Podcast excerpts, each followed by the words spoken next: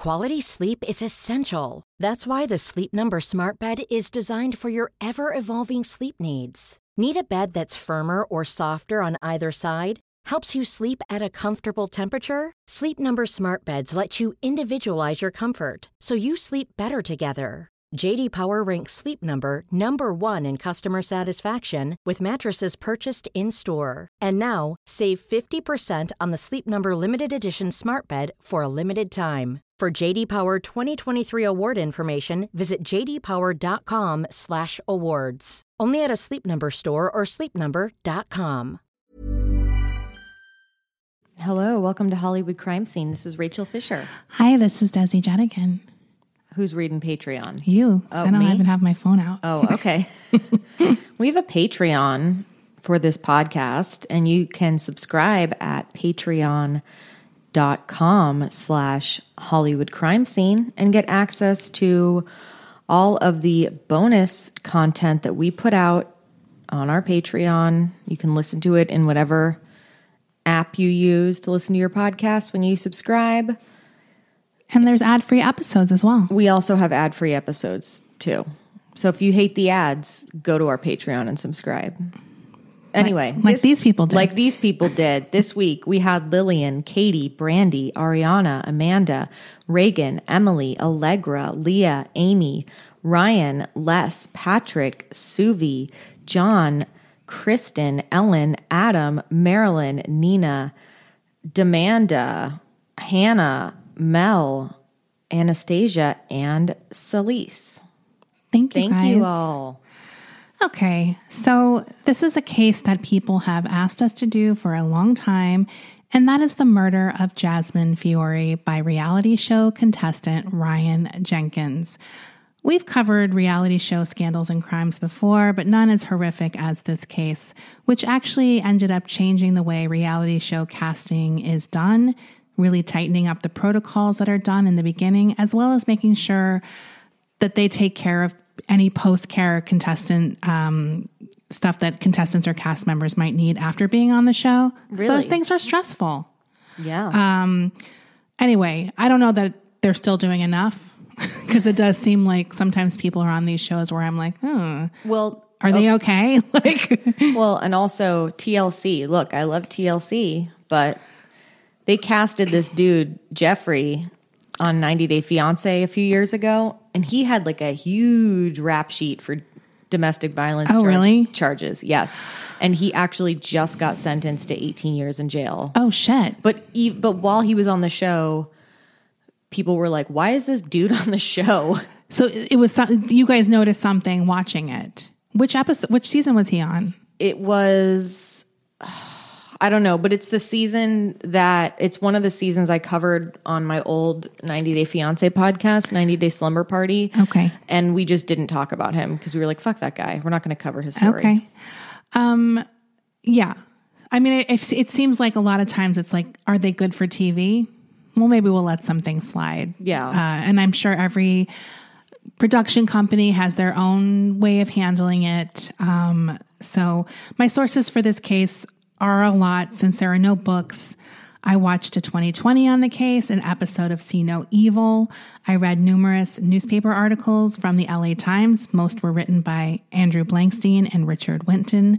I also hit up the OC Register coverage. Most of those were written by Denise Salazar and Michael Mello, as well as a story from EW written by Kristen Baldwin.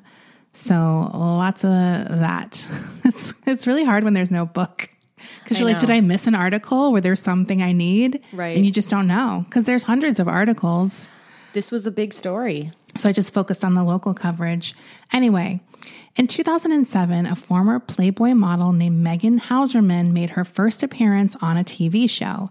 It was season three of a game show called Beauty and the Geek. In the show, a geek and a bimbo basically are uh, teamed up and they have to work together to win competitions. Megan and her partner went on to win the third season, splitting a $250,000 prize. Do you remember this game show? I do, but I thought it was like a romance No, show. it wasn't a romance show. It was like he has brains but no social skills. She's charming and cute but dumb. Like that was basically the premise. Okay. Um, I mean, maybe there was. I didn't watch it and I didn't see anything written about it, but I never saw the show.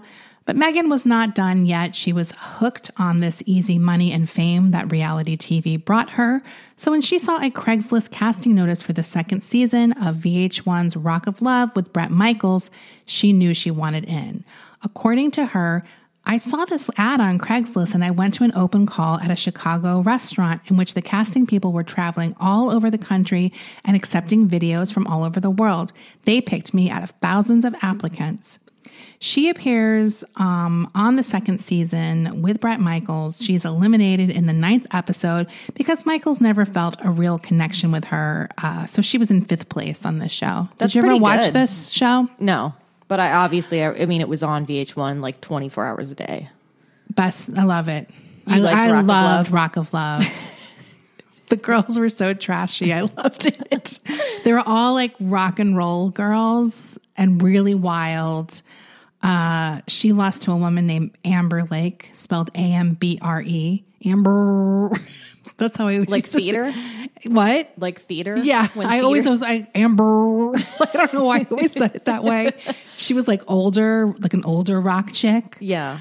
Uh, anyway, So that Megan, show. Megan did not find love with Bret Michaels. She did not. In an interview with the Jacksonville Observer, she said, I was really heartbroken over Bret Michaels for a long time. I went on there and I did fall in love with him, but we remain friends. Uh, she got over it. Now, uh, Megan is still not done. Next up, she was on I Love Money. This is a show in which former VH1 reality show contestants compete against each other. It's kind of like a big brother slash competition situation. Um, so it's all people from like I Love New York and Flavor of Love, like all the dating shows that VH1 did in the early uh, 2000s. They were a machine in the early to mid aughts. Those dating shows were pretty good, I thought. I this is it's funny because as, for as much reality TV as I watch now, I did not watch reality TV in this era, which was I know a peak era for a lot of Right. people. But I did not. I wasn't. I was never into the reality shows where they just throw a bunch of people in a house. no, but these were dating, these were like bachelor. Like, Right. trashy bachelors, Right. Uh, so they were definitely good. I didn't watch all of them, and I didn't watch I Love Money, uh, but so Megan was famous for coming onto the show and saying that she wanted to win the money to help mentally challenged dogs. That's like Dogs? her mentally mentally challenged dogs. That was her famous so reasoning. Um, she ends up quitting the competition in the 13th episode of the show, which is the finale, when it was revealed that she would have to face a jury of her former contestants, all of whom she had a part in eliminating. So she didn't want to face these people she screwed over. You know how they do that? It's kind of like Survivor, I guess. Yeah. So she ended up finishing in third place. Now, she stated in her exit interview that she was happy with her decision to quit, not only because it stopped her contest the other contestants from getting the satisfaction of giving her payback, but she also was happy that she stopped everyone she didn't want to get the money, and she liked anyone in the top three winning. She's a petty queen. Yeah. Um, so she's like, I was never going to win anyway. So she just simply came to screw people over and have fun. um, so on the I Love Money reunion special, Megan said that there were no rules opposing the way she played, and she used her brains to outsmart people because it was her God given talent.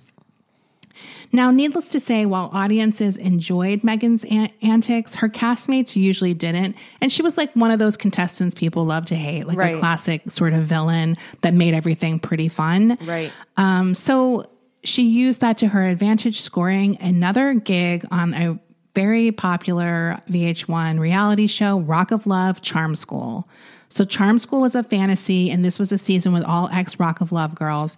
So, you know it's going to be juicy. Yeah. this one I did watch because I knew all the contestants. What was the premise to this? The premise was to get all these trash girls, put them into charm school. The host was um, Sharon Osbourne. Right. And she was making these women into little ladies. So they all lived into a house and then they had to learn how to be little ladies. we would do well in this show. Of course. Now, Megan got expelled from charm school on the fourth episode because she kicked one of her classmates. she ends up filing a lawsuit against Sharon Osbourne, claiming battery negligence and uh, infliction of emotional distress because during uh, the reunion special, Hauserman went off and said a lot of derogatory things about Sharon and Ozzy Osbourne, prompting Sharon to catfight her and pull Megan's hair out. On camera? Yes. So the case was settled out of court, but we don't know what the settlement uh, entailed. So VH1 still wasn't done with bad girl Megan yet, finally giving her her own dating show called Megan Wants a Millionaire. I mean, I believe it. It Yes. sounds like, judging by everything she's done in her career thus far, she does want to marry a millionaire. So, Mark Cronin, who is co founder of 51 Minds Entertainment, that produces a lot of these shows, said in an interview with Entertainment Weekly the funny thing about Megan was she states her ambition is to marry a millionaire. So, we said, what if we filled a house with millionaires and they're competing for you to be their trophy wife? Uh, so that's the premise. It's basically Megan wants to find a rich guy to marry. Uh, in keeping with that theme, when a conte- con- contestant is sent home, she cuts their credit card in half and tells them their card has been declined. So VH1 sends a casting notice out for the show looking for single men of the highest pedigree with a net worth of at least $1 million. Uh, they place ads on radio stations. They throw casting parties at nightclubs looking for candidates to fill this uh, show. Eventually, they find a 32 year old real estate developer named Ryan Jenkins in Las Vegas, where he wins the team over with his cocky charm. Now, Ryan is actually Canadian. And he is in Las Vegas, sort of like on an extended visa. His dad is also a real estate developer and definitely probably where the money uh, comes from. Ryan is your typical spoiled rich brat who faces zero consequences and basically just gets whatever he needs through his dad. Um, he's always protected by his divorced parents who think he can do no wrong. That's his vibe. He also really wants to be someone despite having nothing special about him, which is honestly about 95% of people on reality TV. they all just like, they don't really have anything, but they can get on these shows.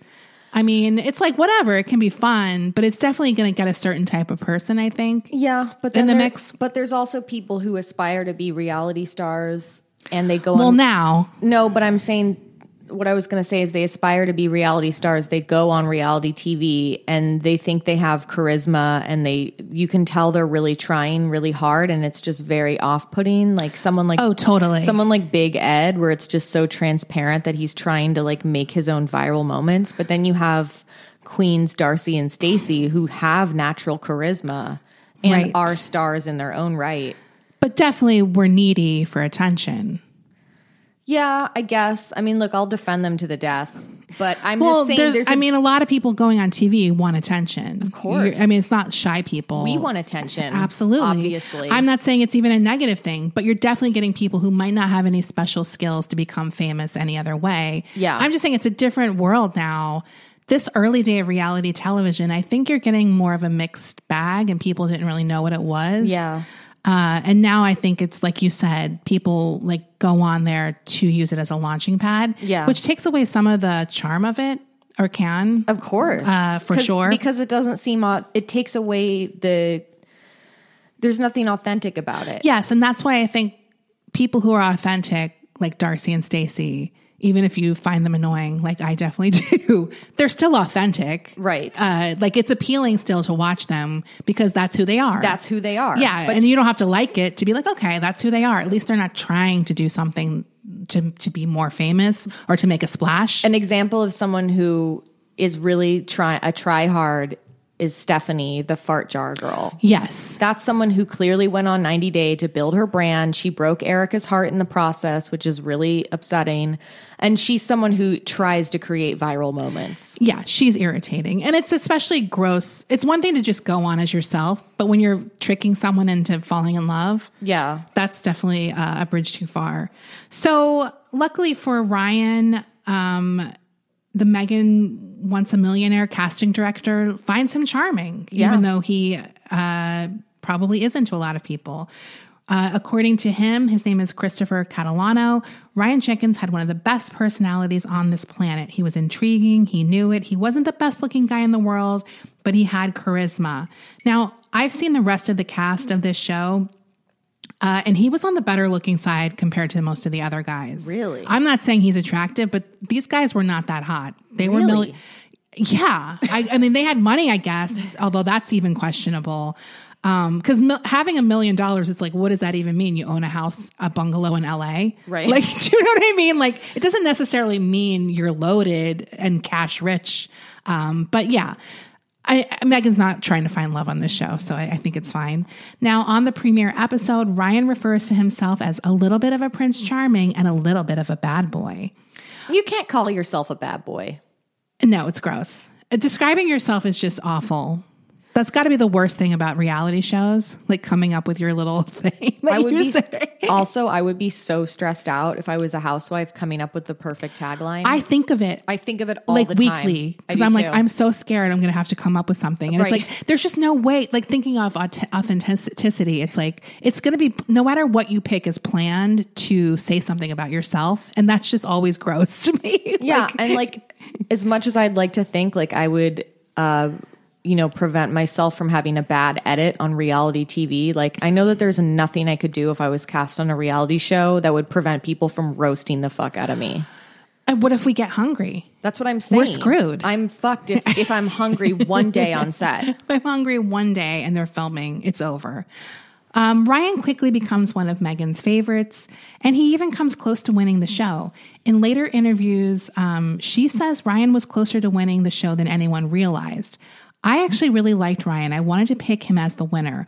I got his phone number and called him when we weren't filming. So they had an outside relationship was which was forbidden. We would talk on the phone at night. We were having a phone relationship outside of filming that no one knew about. I basically told him, "I'm going to pick you." Whoa. When Megan tells producers who she's going to choose, they explain that Ryan wasn't Ryan wasn't coming off likable in his interviews and seemed like he was just putting on a show for her. They never explicitly told her not to choose him, but they made it clear to Megan that viewers would be upset if he won and encouraged her to rethink her choice. Um, he was really upset about that, she said. I was also upset. There was only a few days left of filming, and Megan planned to call him once production wrapped up to smooth things over. She said, I figured I would just call him and explain to him that, you know, it's a TV show. The story wasn't going that way. I wanted to pick him and couldn't, and then I thought I would just meet up with him afterwards. When they finally spoke, Ryan had something to tell Megan. He said, I have to tell you something. I was so upset when I left the show. I went to Vegas and I met a girl. She's my soulmate, and we got married. Holy shit. So one of the producers they thought Ryan's sudden marriage made sense. He said he was really desperate to have a trophy wife. When he eventually lost on the show, he very quickly found himself another blonde in Vegas and married her. I think that was him trying to win the show in the end. The woman Ryan married was Jasmine Fiore. On the show, he said, I typically date girls who turn a lot of heads. I love the chase. And Jasmine fit the bill for, as far as that go. She was a 20 year, 28 year old swimsuit model, originally from the Santa Cruz, California area. She frequently worked as a body painted model for industry parties and appeared in shows at casinos in Las Vegas, as well as in commercials for adult phone lines. I think she was also like a Hawaiian Tropic Right. model, which is a very typical sort of first rung on the ladder modeling gig Yeah. out here. Um, after meeting on March 16th, 2009, two days later, the pair married at the Little White Wedding Chapel on the Las Vegas Strip. So two days after meeting, That's crazy. That's that's like That's less than Pam Tommy and Tommy. Yeah, that's less than Tommy and Pam. Um, okay. So, according to Lisa Lepore, who is Jasmine's mom, she spoke of um, Jasmine's happy childhood. She said she was a great kid, a lot of fun. She was smart. She had an agenda. You know, this is a girl we called General Jasmine when she was three. She woke up, she had a plan, and like all this kind of stuff going on from a very uh, young age. She was born Jasmine Lepore in 1981. Her parents got divorced when she was eight years old, and that's when her mom, Lisa, moved her up to a town called Bonny Doon, which is outside of Santa Cruz. It sounds like it's in the Irish Springs. I've never heard of Bonny Doon. it's really small, but it's sort of by Santa Cruz. Um, she was kind of a tomboy. She played football, and she also was remembered working at the local grocery store, being like the cheerful um, bag girl. A woman named Sarah Jansen, who met her in the fifth grade, said, Jasmine was just so exciting. She brought a new lease on life to us up here. She was a beautiful, beautiful girl, and she knew that could take her places. She wanted big things in her life and was going to go get them. Now, friends spoke of her desire to be famous, and when her tomboy looks turned into being the classic California beach girl, that seemed attainable. She was shy, but she was very determined and she left her small town to pursue modeling. Now, despite her dreams of stardom, she also had a practical side. Uh, Jasmine uh, had a, recently obtained a real estate license when she met Ryan, and she was also planning to open a gym and personal training center. Uh, her other goal in life was finding her true love. She was um, in a series of failed relationships. She had a first marriage few people knew about to a man named Mike Cardozi. He ended up being imprisoned for drug related charges, and I think the marriage was annulled, but for sure ended. According to a friend of Jasmine's named Marta Montoya, she had a longstanding, um, serious relationship with a man named Robert Hasman, as well as a man named Travis Heinrich, whom she met in 2005 and were, was briefly engaged to. Both of these men she would continue seeing and dating sporadically uh, throughout the rest of her life. There were also some unsubstantiated rumors that the wedding between Ryan and Jasmine was based on his desire for a green card. Um, one friend, Ryan Jenkins. Yes. So one friend said that uh, he needed to get his citizenship. They made a deal. He was going to pay her $10,000 to do this. And uh, a cause of stress between them was that he had not deposited this $10,000 into her account. Um, those friends who believe this think that for Ryan, it became more very quickly that he fell in love with her, which they thought obviously is a very easy thing to do because she uh, was a cheerful, uh, easy to be with person. Now, other friends do think she was definitely smitten with him. Uh, she told many friends that she had met a wonderful man who was handsome, sexy, everything she wanted. But trouble began in the relationship almost immediately. Now, Fiore's mom, Lisa Lepore, claims that the two fought frequently and that Ryan Jenkins was jealous of all of her relationships that she had, these friendships with her ex boyfriends. Dan Jenkins, Ryan's father, had a different take on it. He felt that uh, Jasmine would just leave him alone and that uh, she was his only friend in California, and so that this was a very hard uh, thing for Ryan to have to deal with when she just would sort of neglect him. Now, you'll start hating Ryan's dad very quickly. He's just the worst. Um, so, the mom also told the Associated Press that her daughter had had her marriage to Jenkins annulled in May of 2009, but there's no court records of this at all in Nevada where they married or Los Angeles where they lived. So I don't know what that's about. Friends would later say that Jasmine, like many battered women, at first kept her abuse a secret, but it became very public in June of 2009. While vacationing in Las Vegas, the couple got into a fight near a hotel swimming pool. They were all partying by the pool when her ex, Travis Heinrich, arrived. She kisses him hello, which sparks Ryan into like a fucking fury, a jealous fury. They began to argue, and according to Travis, quote, all of a sudden she said something, and then just the hand came over, hit her in the arm. This knocked her off balance, and she fell into the pool fully dressed. now, she presses charges uh, on Ryan over this incident, and he was set to go on trial in December of 2009. According to Dan Jenkins, Ryan's uh, father, he just keeps giving all these statements to the Vancouver Sun. He grabbed her hand to try and leave. They argued, he pushed her away, and she fell in the pool. He spent two horrific days in jail for pushing someone in the swimming pool. Now, I would, we all know I would put someone in jail for pushing me into the swimming pool Hell yeah. for a very long time. So I don't know what the fuck his deal is. Sometime later, he would say to me, Dad, I cannot spend another day in jail for questioning. Not one more day. I would rather die. So, whatever. He he pushed her. He assaulted her in public and got arrested and sent to jail for two days. Seems like pretty normal uh, stuff. I don't know what he's whining about. He should maybe take a break and not hit people. Right. Um, so they obviously decide they're going to take a break at this point. She's not leaving him, uh, but they're going to take a break, which coincides with Jenkins going to Mexico to shoot a second reality show, I Love Money season three. He's going to be on another season yep. of reality TV. That's right. So he is sure that this is going to bring him and Jasmine even closer because he's going to win all this money and then she's going to be impressed with him, uh, etc. Very insecure person, Yeah. uh, obviously. Now, while he goes to film I Love Money in Mexico, she goes back, she like stays in Vegas. Yeah. She doesn't stay in Los Angeles where they have their apartment. So she's back on the party scene where she's always been a big hit and nothing's changed on that front, even though she's married. Now, people in Las Vegas, obviously, who know her for a long time, they really care about her. They're glad to see her away from Jenkins. None of them like her, like Jenkins. They see him as basically a con man. Yeah. Uh, Travis says he's a salesman. He figured out every button she liked and wanted, and basically would capitalize on those things. And and she was definitely like liked being with someone who was going to be on TV. His show hadn't aired yet, but it's like she he had these trappings of fame and money that were definitely appealing to her, like many people. Now, Ryan is relentlessly trying to get her back while he's in Mexico filming. She gets an email from him dated July 27th, 2009, that professes his love.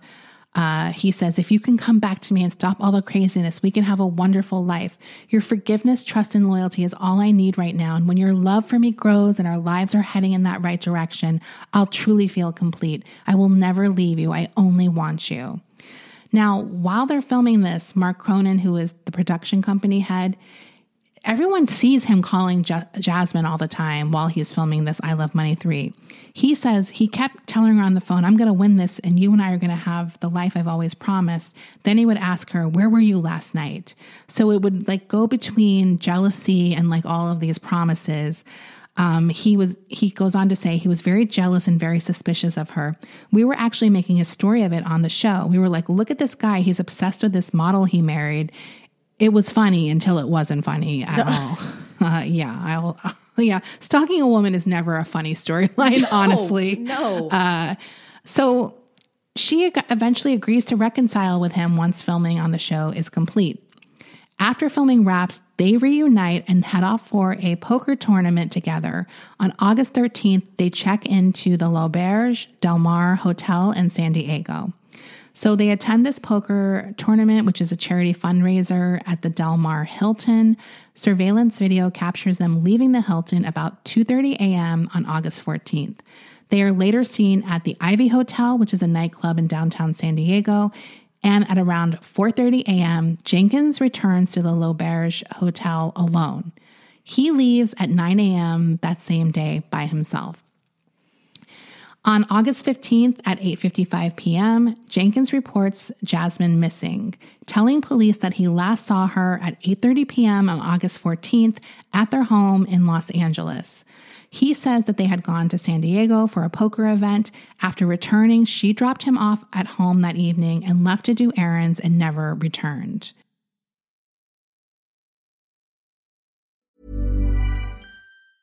Hey, I'm Ryan Reynolds. Recently, I asked Mint Mobile's legal team if big wireless companies are allowed to raise prices due to inflation. They said yes. And then when I asked if raising prices technically violates those onerous two year contracts, they said, What the f are you talking about, you insane Hollywood ass?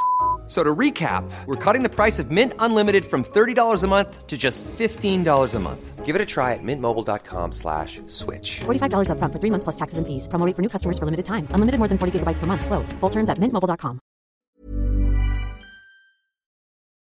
I'm the queen of starting a free trial offer and forgetting to cancel it, oftentimes being charged for months for something I'm not even using. If I asked you how many subscriptions you have, would you be able to list all of them and how much you're paying? If you would have asked me this question before I started using Rocket Money, I would have said yes, but let me tell you, I would have been so wrong. I can't believe how many I had and all the money I was wasting. With Rocket Money, I can see all of my subscriptions in one place, and if I see something I don't want, I can cancel it with a tap. I never have to get on the phone with customer service. They'll even try to get you a refund for the last couple of months of wasted money and negotiate to lower your bills for you by up to 20%. All you have to do is take a picture of your bill, and Rocket Money takes care of the rest. Rocket Money is a personal finance app that finds and cancels your unwanted subscriptions, monitors your spending, and helps lower your bills. Rocket Money has over 5 million users and has helped save its members an average of $720 a year with over 500 million in canceled subscriptions. It's definitely saved me money and now I can use that money to waste on things I do want. So stop wasting money on things you don't use. Cancel your unwanted subscriptions by going to rocketmoney.com slash Hollywood crime scene. That's rocketmoney.com slash Hollywood crime scene. Earlier that morning on August 15th at about 7 a.m., a body was found in a dumpster in Buena Park. It had been badly beaten and crushed into a suitcase. The person who found the body believed that it was a child, but investigators quickly realized it was a woman. The teeth and fingers had been removed before her naked body was stuffed into the suitcase in almost a fetal position. It appeared she had been strangled to death in addition to beaten. Authorities believe this mutilation was an attempt to impede the identification. At around 9 a.m. on August 16th, day after reporting Jasmine missing, Ryan spent some time packing before leaving the penthouse for the last time. Police said he then left Los Angeles and went to Nevada to pick up his speedboat. On August 17th, when contacted by police about his missing persons report, he said that he was in Utah and was headed to Canada to resolve some immigration issues. On August 18th, the remains are finally identified as being Jasmine Fiore in a very unusual way. They used the serial numbers on her breast implants to identify her. The Orange County Coroner's Office reported that she had died a couple of hours before her body was found. Soon after, her white Mercedes was found in an abandoned parking lot in West Hollywood, about a mile from the penthouse she shared with Ryan. According to a police officer on the case, there was a significant portion of blood in this vehicle that indicated a violent struggle had occurred. The blood was found on Jasmine's passenger seat, the back seat, the rear windshield, and there was evidence that there was attempts to wipe away the blood inside the car. Uh, according to this uh, detective, the blood loss appears to be more significant in the backseat area. So that appears to be where the majority of this struggle um, had taken place. There was also hair evidence taken from inside the vehicle. Hair was all over the place, indicating that it was being pulled from either the victim or the suspect. Friends, of course, immediately suspect that Jenkins is behind this. They theorize that he had discovered text messages between Jasmine and one of her exes and flew into a jealous rage. Um, one of her friends, named Tonya Moore, uh, she says that he beat her up, he choked her, he killed her. He realized what he did and tried to cover it up, panicked, mutilated her, and threw her in the trash. No one belongs in the trash. I don't care what kind of person they are. Nobody deserves to die like that. Nobody.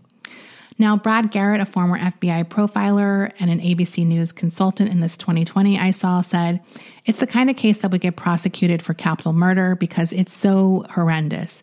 These horrible acts of removing her fingers or, and pulling her teeth out. It's, to, it's a cover up for him, so someone else will get blamed for this Jane Doe in a dumpster. Ryan is now a person of interest in her murder, but where is he? The um, Whatcom County Sheriff's Department received witness reports that his black BMW SUV has been seen towing this boat towards the Canada US border. Police later find this BMW SUV and an empty boat trailer at a marina in Blaine, Washington, the engine still warm. Why is getting his boat so important when he's trying to be on the run? Well, we'll get to that. so at the time, he's still a person of interest in this investigation. He hasn't been charged, but obviously, Canadian authorities have been alerted to watch for him. U.S. Coast Guard and U.S. Customs and Border Protection confirmed that they have boats patrolling Northwest Washington waters looking for him starting on August 19th. Oh, I'm sorry. They found the boat trailer at the marina. So he's yes. like trying to escape by water. Yes, because that's how he's going to get across the border without being caught right. doing this water thing. So he's in what, Washington. A lot of his family is from Vancouver, which is uh, yeah. So the initial media reports were that the U.S. Coast Guard and Canadian authorities had chased his speedboat across as he tried to cross the border, but that is uh, inaccurate. On the afternoon of August 19th, he calls his father from Birch Bay, Washington, and is informed by his dad that Fiore has been found murdered. Uh, on August 19th, a man matching his description is seen driving a boat into a marina in Point Roberts where his stepmother lives. The Royal Canadian Mounted Police announced that they believe he crossed into Canada sometime between August 19th and August 20th. On August 20th, he is officially charged with Jasmine's murder, and an arrest warrant is issued, as well as a $25,000 reward for his capture. Ryan's dad is back to the Vancouver Sun giving his uh, a big long-winded statement. According to him, Monday, August 17th, I was on holiday when Ryan called me to tell me he was driving home to Canada. He sadly recounted that Jasmine had left him again. He said they had returned from San Diego early Friday evening. She had gone out saying she needed to run an errand and not come back. By late Saturday afternoon, he went to the LAPD and reported her missing. He goes on to say, On Wednesday morning, I heard the awful news that Jasmine had been found murdered. I started to try to reach Ryan. I got a call from Ryan that afternoon. I told him that I had heard Jasmine had been found murdered. He was in shock. He broke down crying. I assumed he panicked and, thinking he might be a suspect, jumped into his boat and drove to Point Roberts so he could reach Vancouver, where much of his family lived. I caught a plane to Vancouver the next morning and was detained at the airport the authorities said they wanted to find Ryan for illegal entry into Canada. While I was in line at customs, he called me, but I was told to hang up the phone as cell phones are not allowed. Tragically, that was the last time I heard my son's voice. Now, about 6 p.m. on August 20th, Jenkins arrives in a silver PT Cruiser with a young blonde woman at Thunderbird Motel in Hope, British Columbia, Canada. They pull up beside a dumpster, rather beside the rooms, which the motel manager immediately was like, that's weird. He stayed in the car while the young woman paid cash for three nights' accommodation. The manager described the woman as attractive, about 25 to 30 years old, very calm, and making small talk while registering. The guest in the room next door said that the woman stayed for about 20 minutes with Jenkins in room two and then left the motel. This woman will turn out to be his half sister, Elena Jenkins. The manager saw Ryan walking outside the hotel the next day on August 21st. He said that Jenkins looked exhausted and was not recognizable from the pictures he was seeing on television.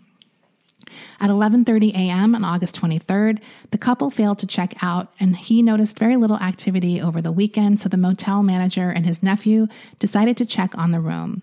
When they went into the room, they found Jenkins dead, apparently of suicide, his body hanging from a clothes rack by a belt.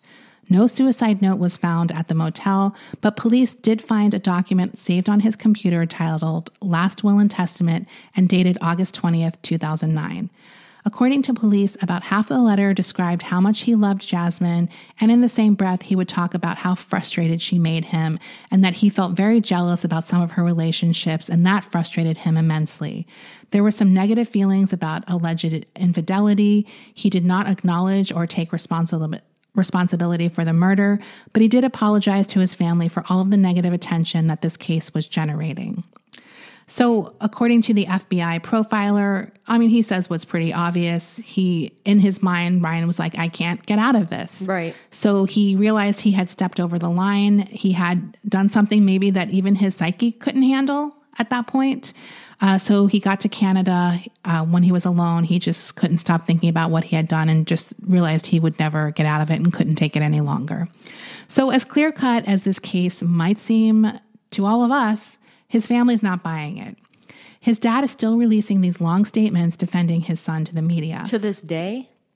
Or I mean, then, in then, this time? This is then. I don't Oh. know it now, but I can't imagine what's changed. I don't even know if he's still alive. On August 28th, he gives a statement that says, if Ryan had done such a thing, would he have filed a missing persons report? It's like, have you watched any true crime shows ever in your life? like, would he have listened to his mom and driven home to Canada? If he was guilty of this crime, would he have casually driven to Las Vegas to collect his things, put his boat, pull his boat out of the water, and driven north? Actually, yeah. Would he have talked with a lawyer in Vancouver? I totally believe that my son was innocent of this crime and believe that the last three days of his life were spent alone in a hotel room watching the media report that he was the um, brutal killer of his own wife. On television, it was as if he had been tried and convicted. I think in his loneliness and despair, he simply gave up. Ryan was an amazing young man. Everyone loved him. He was smart and talented and excelled at everything he ever attempted, from business to athletic endeavors. He will be missed by me forever. It has been a week of absolute despair, and I am deeply angered by his loss. I remain absolutely convinced that this gentle, sweet young man was absolutely incapable of this crime. I understand the police department is making progress in the case, and once I am in better shape, I intend to offer a reward for the capture of her killer. I offer my sincerest condolences for Jasmine's family. Not only have two lives been lost, but two families have been destroyed. I mean, it's nice of him to think of her family at the very, very, very end. Right. Like, this is just unbelievable. Yeah. I mean, you can see where Ryan kind of gets it from. Oh, totally. For sure. Of course, his mom is pretty much. Uh, oh, he also added this. Uh, that the last four mo- months, this girl destroyed him. Jesus. And he said that he advised Ryan over 50 times to get out of that relationship. Uh, so Ryan's mom also makes a statement. Uh, she says her condolences to Jasmine's family. Um, she can't deal with this right now. She thinks her son is also innocent and that he panicked. Uh, she's devastated, and that's her only child, um, etc. Look, I get parents being upset in this situation, but he clearly did it. I'm sorry. Like, uh, yeah. Of course, Jasmine's friends and family have a completely different take, the one that we all have. One of the ex-boyfriend, Robert Hasman, says that Ryan Jenkins is an animal and what he did to Jasmine is unspeakable. Now, the day after Jenkins' death, VH1 officially announces that Megan Wants to Marry a Millionaire is canceled after airing three episodes, and that it would not be running the third season of I Love Money, which Jenkins won. he, did, win. Yeah, he did win that uh, show. It never airs. But this is only the beginning of VH1 and everyone associated with these shows' troubles. Now, people associated with um, Megan Wants a Millionaire began to be interviewed, obviously, because this case is pretty big at the time, and reporters began investigating how a killer could have made it past all of these supposed stringent vetting processes that the cast of these shows go through. One of the contestants on Millionaire, named Audi Pineda, you know, describes Ryan as being a good guy, cool, down to earth, da da da da. He also says that he's a barber who owns some properties, but he's hardly a millionaire. Uh, he's like, no, I'm not worth over a million. I said I was worth over a million on the show, but that's not true. Now, the 20, the producers of Megan Wait. Wants to, Jenkins or no, this guy, Audi. Oh, okay. So the producers of the show say, oh, ha ha ha, like that's funny. Like part of the fun was picking out the fakes, which is not true. That's not the concept of the, the show at all. They already have a show called Joe Millionaire. Yeah. So obviously fake millionaires are one thing, but this just, just shows you how sloppy and without a care a lot of these productions were at the time. So obviously letting a violent offender on the show uh, is not as harmless as a millionaire is. And after this murder happens, Producers quickly release a statement saying that after reviewing all of their vetting processes, they're deeply troubled that someone with a violent record had slipped through. That someone was Jenkins. He had a violent record before he went on the show. Really? This is not a new thing. In January of 2007, he was convicted of assaulting his girlfriend at the time, a woman named Fern Jewell. He was sentenced to 15 month probation, which included counseling for sex addiction and domestic violence. Now, this incident had not been disclosed, obviously, to VH1 or Megan Wants a Millionaire producer, 51 Minds. And they obviously state that they would have never allowed him on the show if they knew about this 2007 incident. But why didn't they? So they immediately passed the buck to the company that they hired to do the vetting process, an agency called Collective Intelligence, which is a private investigation firm that performs hundreds and hundreds and thousands of background checks on reality TV contestants. That's all they do. So they're like, it's not our fault. We hired this company, it's their fault. Erica Worth is a private investigator who founded Collective Intelligence. She starts seeing this uh, incident happening and going down in Vancouver, and that Ryan is on the run. And she's immediately like, how did this happen? She knows that this is a person they vetted. She calls her partner at the time and was like, Don't we do background checks for this show? Um, they immediately start trying to figure out how this guy slipped through. Then they realize that they outsourced that particular um, vetting process to a Canadian company because they didn't have access to stuff in Canada. So they had to because Ryan is Canadian. So they had outsourced it to a company called Straightline International. And Straight Line, when she, Erica tries to call Straight Line to see what happened and get any documentation that they found on Ryan at the time, they basically don't return her calls or emails. Whoa. Uh, so she's obviously freaking out because it's sort of still her responsibility or her company's responsibility. I have a question. Was the conviction for the assault of his girlfriend was that a Canadian crime or an American crime? Canadian. So there's no record of it. Well, I'll get to it. Okay. So the media backlash obviously begins almost immediately. Uh, a headline in Los Angeles Times is How did a model's accused murder get on TV? New York Times runs a piece called Killing Raises New Reality TV Concerns. Um, obviously, VH1 is like distancing itself, saying, We're, that's not even us. That's 51 Minds. That's their show. Like, even though they put it on the air, I mean, it's a VH1 show, Right. but everyone is passing the buck. Uh, and basically, the reason this criminal record escaped the notice of the outsourced um, company is that a Canadian court clerk fucked up when they did it. Yes. So, Collective Intelligence actually sued Straight Line for breach of cra- contract over this because they told her that Jenkins' record was clean. They also failed to check his um, background against the criminal database where they would have picked it up. So there was a few things they could have done as backups that they didn't do.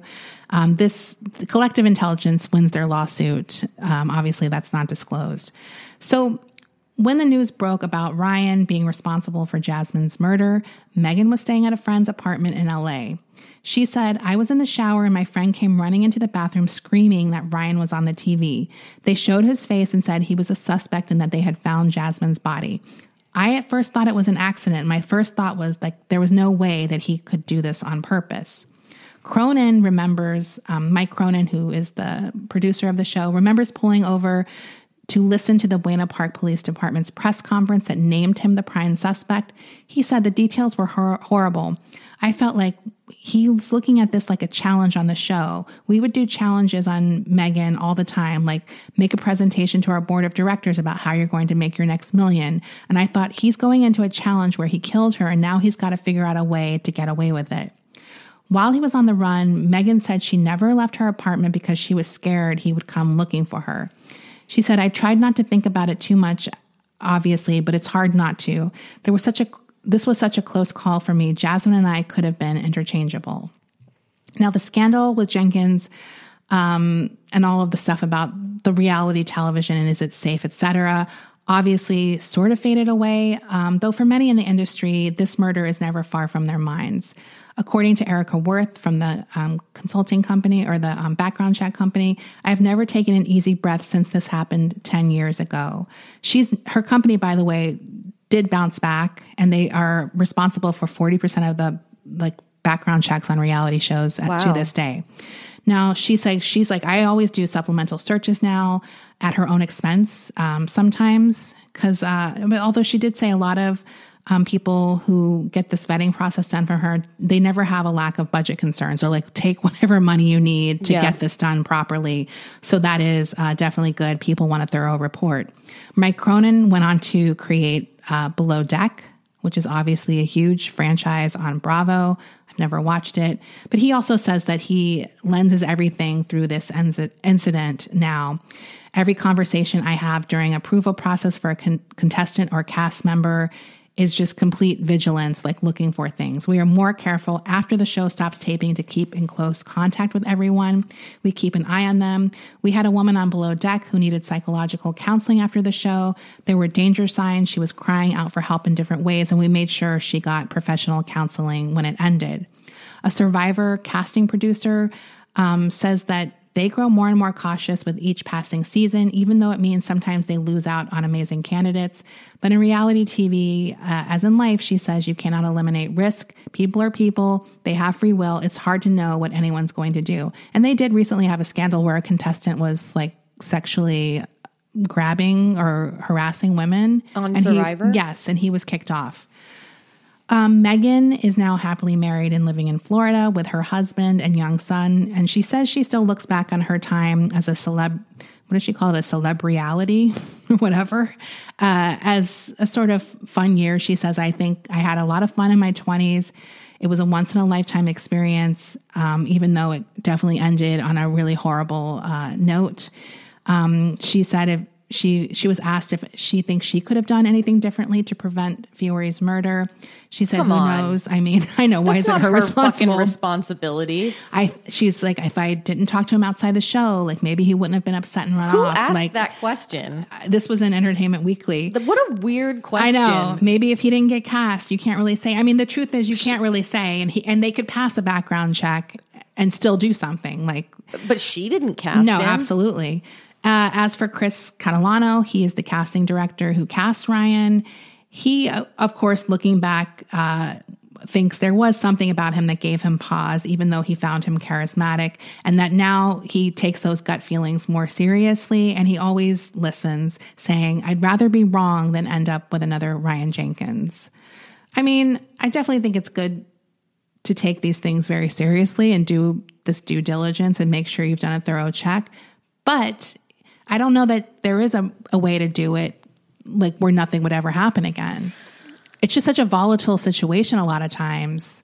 Uh, so it could stress people to a point too, where it makes them Background checks? no, just being on these shows.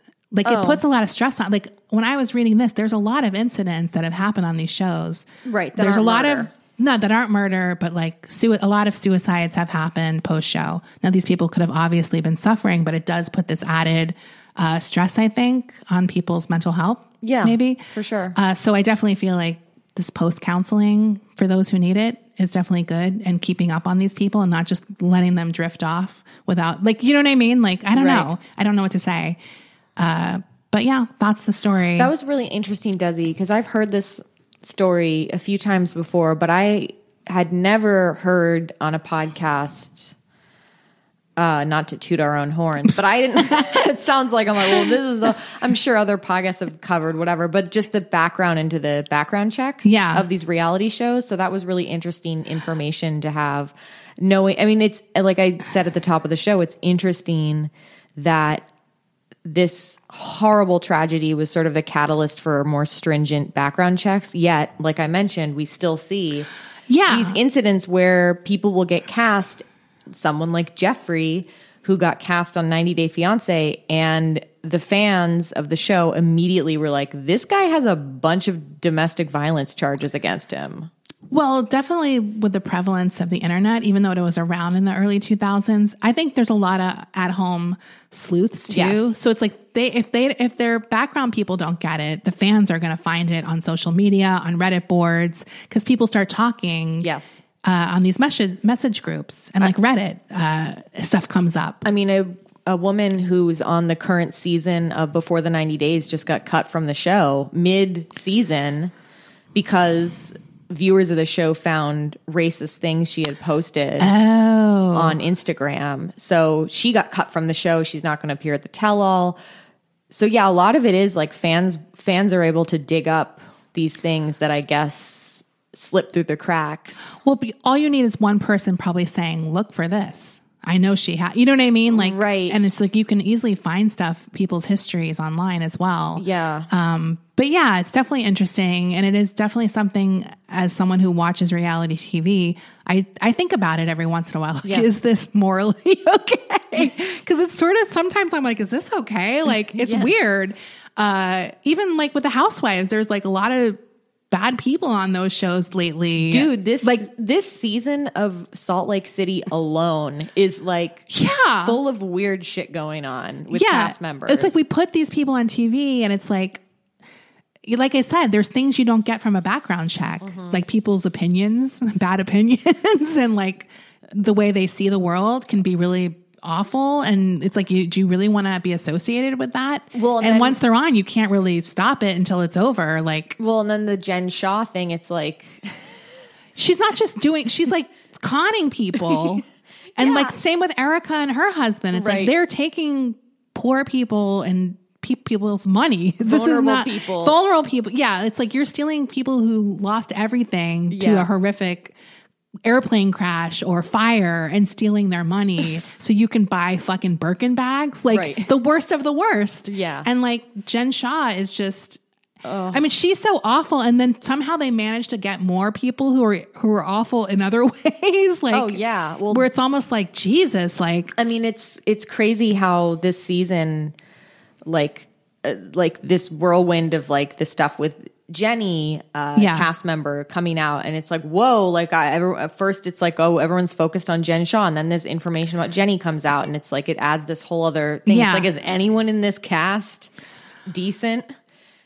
I mean, that's what you have to wonder with the reality people. It's just kind of it's wild. And look, I'll keep watching. I, I'm like addicted to reality TV. I, well, like, it's addicted. fascinating, I think, because it is real in some ways, and Yes. even as, as much as they try to present this lifestyle, the reality does come in Yes. eventually, and that's sort of what's interesting. I mean, these people are not role models or heroes, No. and they shouldn't be, No. because they're just people like They're us. people.